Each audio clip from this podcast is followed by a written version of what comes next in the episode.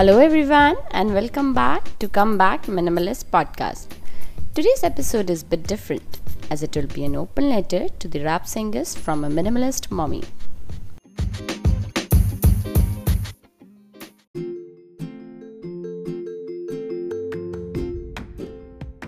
Hey rappers, let me introduce myself. I'm a mother of a toddler and a preschooler who wishes to share my concern with you on behalf of every parent. Every other day, whenever we play songs to dance, I intentionally hold my phone in my hands. Why? To mute it for a moment when I sense it approaching the word or line which I feel is not age appropriate for them. Despite my every effort, I occasionally fail to do so, and my kids cleverly catch the word while lip singing the song aloud. That very moment, I curse myself and sigh heavily. Now, don't get me wrong, I don't have any problem with the loud or rap or hip hop music. Nor am asking you not to express your art, but I am concerned with the lyrics of these songs, which are becoming more explicit in their reference to drugs, violence, alcohol, and sex.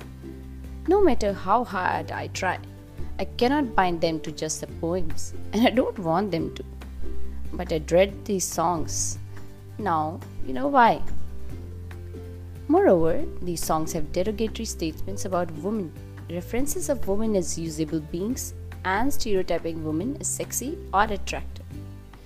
Everywhere we go, marriage, parties, or birthdays, these numbers follows. I am not jealous of the success they are bringing to you, but what the fun if this success of yours is detrimental to the society and for the generation to come? I feel like a god who has failed at every attempt to keep these censored words out of my kids' small dictionary. I feel like if someone is robbing them of their innocence as they are not yet ready to absorb these words. Numerous studies done have proved that music has the ability to affect our behavior and emotions, regardless of age. I request you all to sanitize your songs before they are out to malignant tender minds. How great it would be to rap about something more powerful and more meaningful. Being an artist comes with a huge responsibility. Let's not ignore that and be more conscious in putting out the content into the universe.